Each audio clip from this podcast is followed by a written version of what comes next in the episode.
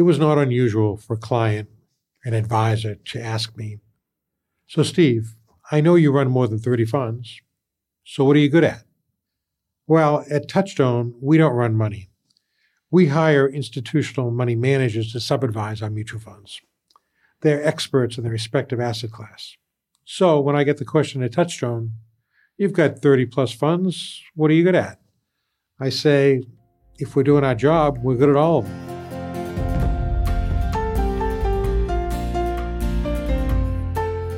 Welcome to Distinctively Active Investing, profiles and perspectives presented by Touchstone Investments. I'm Steve Graziano, president of Touchstone, and on this show, you'll find out what makes Touchstone, its leaders, and its portfolio managers distinctive. We'll share in-depth interviews with the people who are actively engaged in leading and managing the Touchstone funds.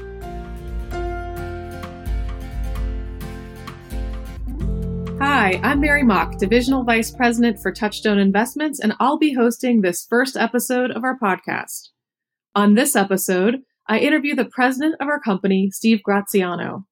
I've known Steve since he joined Touchstone back in two thousand nine, and we had a great time chatting about his accomplishments and career story from company headquarters in Cincinnati, Ohio. In this podcast, we want to bring the people in our company to life, and Steve provides some great background to not only his life, but Touchstone Investments as a company. We're not necessarily going to talk about investments themselves, so if you want to learn more about that side of things, visit touchstone funds dot com. Here's Steve Graziano on his upbringing and early life in New England. I grew up in a, in a suburb of Boston. It was a uh, blue-collar suburb. What's interesting about that town is we, we were all equal. There wasn't a great deal of poverty, nor was there wealth. It was a great place to grow up. I found myself being an organizer of sports. And so I had a, I had a, a very large group of friends, and we competed against another very large group of friends. And we competed throughout my whole time there, honestly. From junior high through high school, we would compete on intramural basis effectively, games that we would set up. We competed in football, we competed in softball, we competed in basketball. So I found myself developing organizational skills at a very early age there.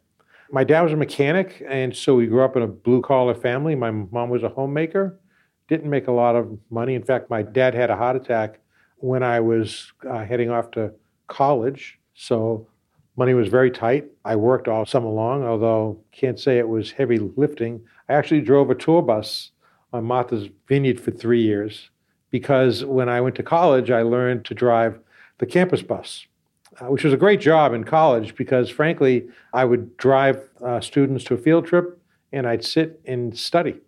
so, so I was able to earn money and study. I was the first uh, out of eighty-some-odd grandchildren to go to college. I always wanted to go to Boston College. My family couldn't afford that at the time. I went to University of Massachusetts. It was a great experience. And then I ultimately went to Boston College uh, Knights for graduate school. I grew up being a Boston Red Sox fan. I am an avid baseball fan. Uh, my dad was a big baseball fan. And so every year my dad would take me on my birthday to a Red Sox game. And that became a tradition for us and a tradition I carried over with my kids. I left high school and went to UMass, where I had a, a real keen interest in consumer behavior and market research. You know, I went I went to UMass to become an accountant because I had an aptitude for math. I hated accounting. Accounting is a language, and and I'm not a, I'm not somebody who's good at memorizing. I'm really good at figuring things out on an algorithmic basis.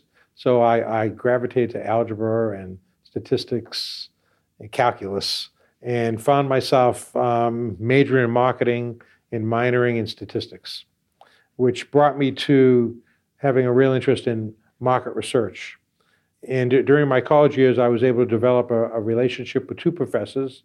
One was the professor I had teaching market research. I took it as a junior. I had such a good rapport, he hired me to teach two out of the three classes a week to seniors when I was a senior. So I I, I really had a real interest in that. And the other professor taught uh, consumer behavior, and he hired me as a teaching assistant to work as his research aid, and we did studies for local companies there. The, the one that's most interesting, I think, is uh, the study. Uh, we were hired by Spalding to evaluate the the merits of endorsements, the value of endorsements. And we did um, one-on-one research and sur- surveys to determine whether or not it had some appeal and how much appeal and how it affected pricing. It was quite interesting, something that, that's quite interesting to do as an undergrad. After his early working years, Steve talks about how he got interested in the investment business and how it led to managing a sales team at Pioneer Investments. My interest lied in consulting. I wanted to become a consultant when I got out of school. This was nineteen seventy-six. Jobs were scarce. Finding a consulting job was even more scarce. Needed to have an M B A at least to be able to move that ball ahead. So I I pursued as quickly as I could in uh, a graduate degree nights at Bo- Boston College. But my first um, job was selling word processing workstations. It, it was before before uh, Apple and Google and Microsoft. And uh, so word processing recorded every keystroke on a cassette tape. And the screens that people had was a seven-line C R T screen. So I started out selling word processing, but every time I went into a new sales opportunity, when I was done, I would go into the H R department and apply for a research job. So I eventually uh, landed a job doing market research for a publisher of textbooks.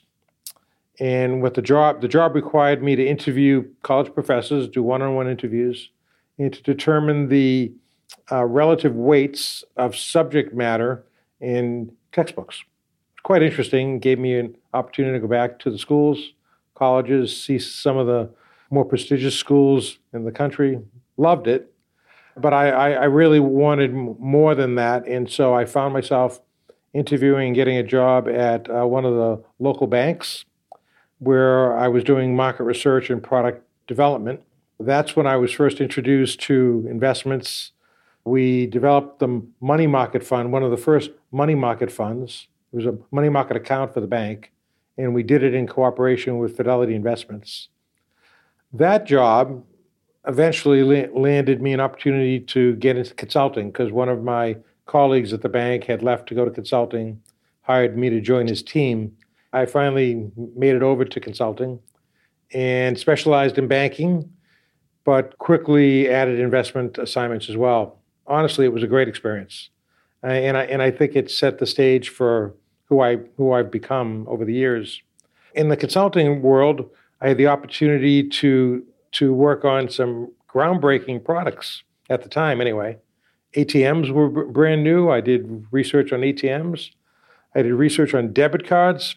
Consumers, by the way, did not like debit cards. Uh, they would say, "Why would I give up writing a check and getting float, the benefit of float?" and use a debit card. So it's interesting how that's changed. Developed auto leasing programs for banks. I worked on new mutual fund concepts. I worked on asset allocation uh, models. I even worked with Merrill Lynch to help them build the C M A account. So, Steve, after that, you ended up at Pioneer a few years later. Can you talk a little bit about your experiences when you were at Pioneer? Yeah, so Pioneer was a client. Well, actually, when I went from consulting, I jumped over to Fidelity, and I, I was at Fidelity for five years. Fidelity was a client. Pioneer was a client as well. During my time at Fidelity, we I was responsible for doing marketing for the company at Fidelity that that, that worked with broker-dealers, which now brought me back around to the world where we live in today. We distribute our mutual funds through broker-dealers here at Touchstone, and that was my first foray into that with Fidelity. It was Fidelity five years, had an opportunity five years into it to join Pioneer Investments, which was a much smaller company. When I joined Pioneer, it was a publicly held company. It only had ten billion dollars in A U M when I joined in uh, nineteen ninety-four. When I left in two thousand eight, we were ninety billion dollars. So we saw a lot of growth at Pioneer. Steve joined Touchstone in two thousand nine, and I asked him to talk about his early experiences at the company. Touchstone, when I joined in oh nine, we had about five or six billion in A U M. What was fascinating about the company is it is owned by a mutual life insurance company. Mutual life insurance companies are owned by the shareholders of the insurance policies. We effectively operate like a private company. And it was very um, refreshing not to have to worry about quarterly earnings and be able to invest in the long term. And prior to my joining, the stock market had crashed in October of oh eight, recovered by about March of oh nine. Senior leadership at the at our parent company and here at Touchstone decided what better time to launch new products but when the markets are an all-time low. We now have nearly twenty billion dollars in assets under management.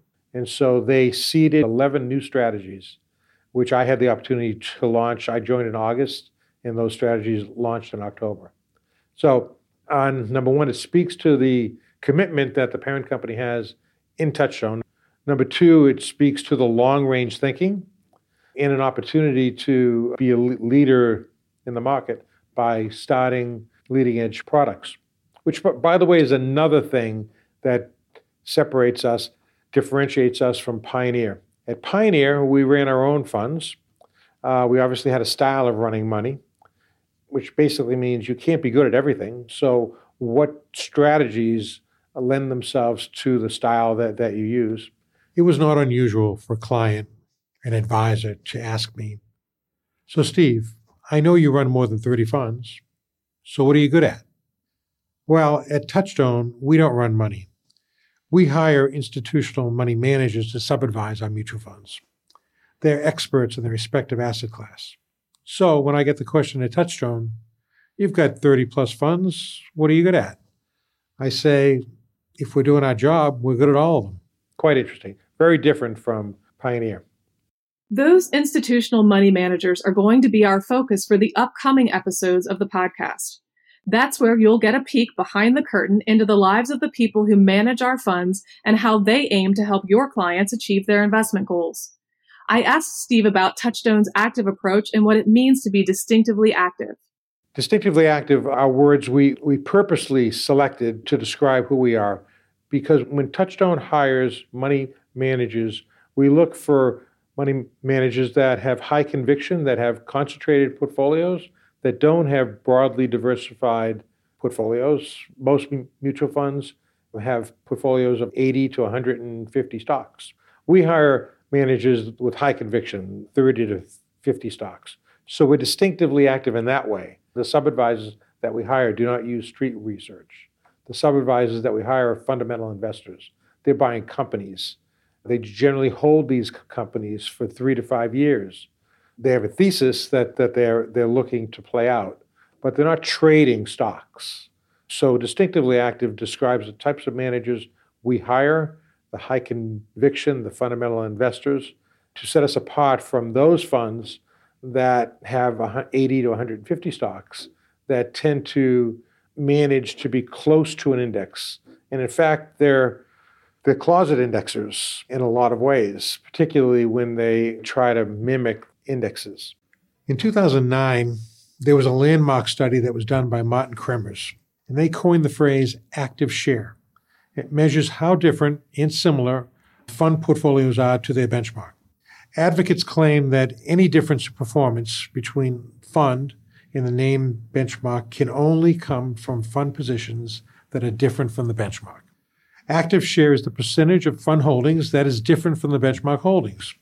So active share can most easily be calculated as one hundred percent minus the sum of the overlapping portfolio weights. Research has shown that as a group and over fairly long periods of time, that funds with low active share may tend to underperform their benchmarks net of costs. And funds with high active share may tend to outperform their benchmarks net of costs, especially among funds that do not trade frequently, among small cap funds, and among funds that do not have very large assets under management. An active share of one hundred means it's very different in holdings or sector weights. An active share of zero means it's identical to an index. You'll find many funds out there that have active share between fifty and sixty percent. which effectively means that uh, sixty percent of the portfolio is different and forty percent is identical. We at Touchstone run funds that are very different from their benchmark, which means we're a very good complement for an E T F, which is passive, uh, because we will behave very differently than that, and also a good complement um, for closet indexers. Steve, just thinking about the market over the past ten years, passive has more than doubled its market share of investment dollars. How do you think about active versus passive today in that context? I mean, is passive going to continue to take all the market share? How do you think active is going to fare going forward? We have had a protracted bull market that's been over ten years. So investors could basically throw a dart and have an increase in their wealth, which has spawned the popularity of E T Fs. The environment won't always be like that. And so I, I think the pendulum has swung way too far to E T Fs and will swing back when volatility re-enters the equation. And the debate around active-passive is not black and white. It, it's truly a continuum along that level. And the question investors have to ask themselves is, how much volatility vis-a-vis the index are they willing to take? Frankly, today, buying the benchmark is free. I mean, you, you can buy an E T F for free right now. It makes no sense to me that investors would buy mutual funds that are closet indexers and that, that do not have high active share. In fact, I think the first question an investor should ask is, what is the active share measure? Then the question is, how much volatility do they want to take? And I would suggest that you marry a Touchstone fund with the index of their of their preference and dial up the percentage to Touchstone or the E T F, depending upon how much different they can handle. Active share may be a new concept for many advisors. So I asked Steve how an average investor would come up with that metric and what they should typically look for. We recognize that it's not a common statistic. It's not something that investors typically look for. Investors typically look for past performance over a one, three, and five-year basis and did not know to ask about active share. So uh, Touchstone partnered with Doctor Kremers, who, by the way, left Yale and is now the, the dean of the business school at Notre Dame. We partnered with Doctor Kremers to make the active share calculation available to all investors. And so we've d- developed a website called active share dot info where you can get the actual uh, active share measure for any fund you choose. You can also compare that to the fund's stated benchmark and also to the benchmark that most correlates with the portfolio. And there's another interesting twist that one can get off of that website. And it, it's something called active fee. Active fee is a term coined by Doctor Kremers. Active fee measures how much you're paying for the active part of your portfolio. While expense ratio is commonly used to measure fund costs, sole reliance on that measure does not allow context regarding the service being delivered in return for that cost. Because only the active portion of the fund, that part that is different from the benchmark, can contribute to a return different from that benchmark. And that's what active fee attempts to measure. It represents the amount by which the active holdings have to outperform the benchmark in order for that fund to beat the benchmark. It wouldn't be surprising to me for you to find that the funds that claim to be cheaper, when looked at only through the lens of the expense ratio, wouldn't surprise me that you discover that you're actually paying more for the active part of that portfolio. To round out our conversation, I thought I would get Steve's thoughts on the trends that are going to drive the investment business for the next decade. Well, I certainly don't think that what we've seen in the past ten years will be replicated in the next ten, which is really important for investors because when looking for new funds, they would typically look at the past performance. Well, if, if the environment is going to be different going forward, that past performance is not relevant. And so they, they need a new way to look at funds. Another good example of what investors need to be thinking about when they're looking at new funds is the environment that they believe we're heading into. Like today, one might say there's been a shift from growth to value. I ask investors who believe that there's a shift from growth to value, tell me, how are you picking your next value fund? And more often than not, they'd say to me, I'm looking for a value fund that, that has great performance over the last five years, at which time I remind them that we've been in a growth cycle for the last ten years. So if the fund performed in the last five, it was not a value fund, it was a growth fund. And that what they really sh- should do is look to your last value cycle and see how these funds perform back then. Now, back to the question of trends for the next ten. I mean, I don't have a crystal ball, and I don't know. I don't really know where the markets will turn. If I did, I wouldn't be working, I suppose. Uh, I just invest my money. But what I do believe in is balanced portfolio, holding the portfolio for the long run, because over the lo- long run, the stock market has delivered wealth and wealth creation. It does not deliver wealth, all wealth creation, if one is chasing one's tail and trading their stocks every or their funds every two or three years, trying to find the, the best performer. Pick a solid investor who has created wealth over time.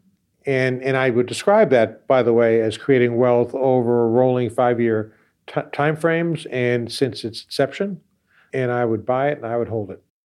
Hopefully, you've gleaned some insights today from our first episode about Touchstone and its president, Steve Graziano. Lots of leaders have daily routines to keep them performing at their best. So I asked Steve about his daily and weekly routines. My routines are, at the end of every week, I summarize my accomplishments and identify the things that I have not accomplished that, that I need to get to. So I start with that. I always, every weekend, I, I need to do a status report because I need to know how the company has done on the objectives we've set. So I can't let that slide. I, I, I look at that every weekend. And on Sunday night, that's when I catch up. I get my reading done, trade publications, research reports to get myself motivated for the upcoming week.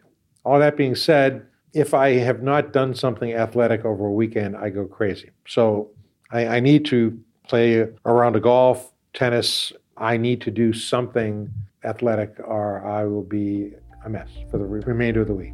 Thanks to Steve Graziano for taking the time to sit down with me and share his story. And thank you, the listener, for taking a bit of time out of your busy day to listen to the podcast. On the next episode, we'll interview and explore the life of one of our most trusted portfolio managers. Thank you for listening to Distinctively Active Investing. You can find the resources mentioned in the episode and learn all about Touchstone Active Managers at w w w dot touchstone investments dot com. If you like this show, please share it with someone you know. We appreciate when you subscribe to the show and take the time to leave us a rating and review. Find our podcast on Apple Podcasts, Spotify, or your favorite podcast app. I'm Steve Graziano. From all of us at Touchstone Investments, thank you for listening.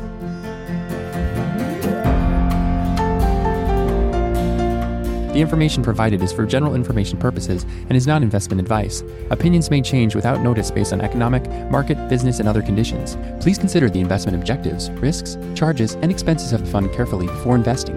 The prospectus and the summary prospectus contain this and other information about the fund. To obtain a prospectus or a summary prospectus, contact your financial professional or download and or request one at touchstone investments dot com slash resources or call Touchstone at eight hundred, six three eight, eight one nine four. Please read the prospectus and or summary prospectus carefully before investing. Touchstone Funds are distributed by Touchstone Securities, Incorporated, a member FINRA and S I P C.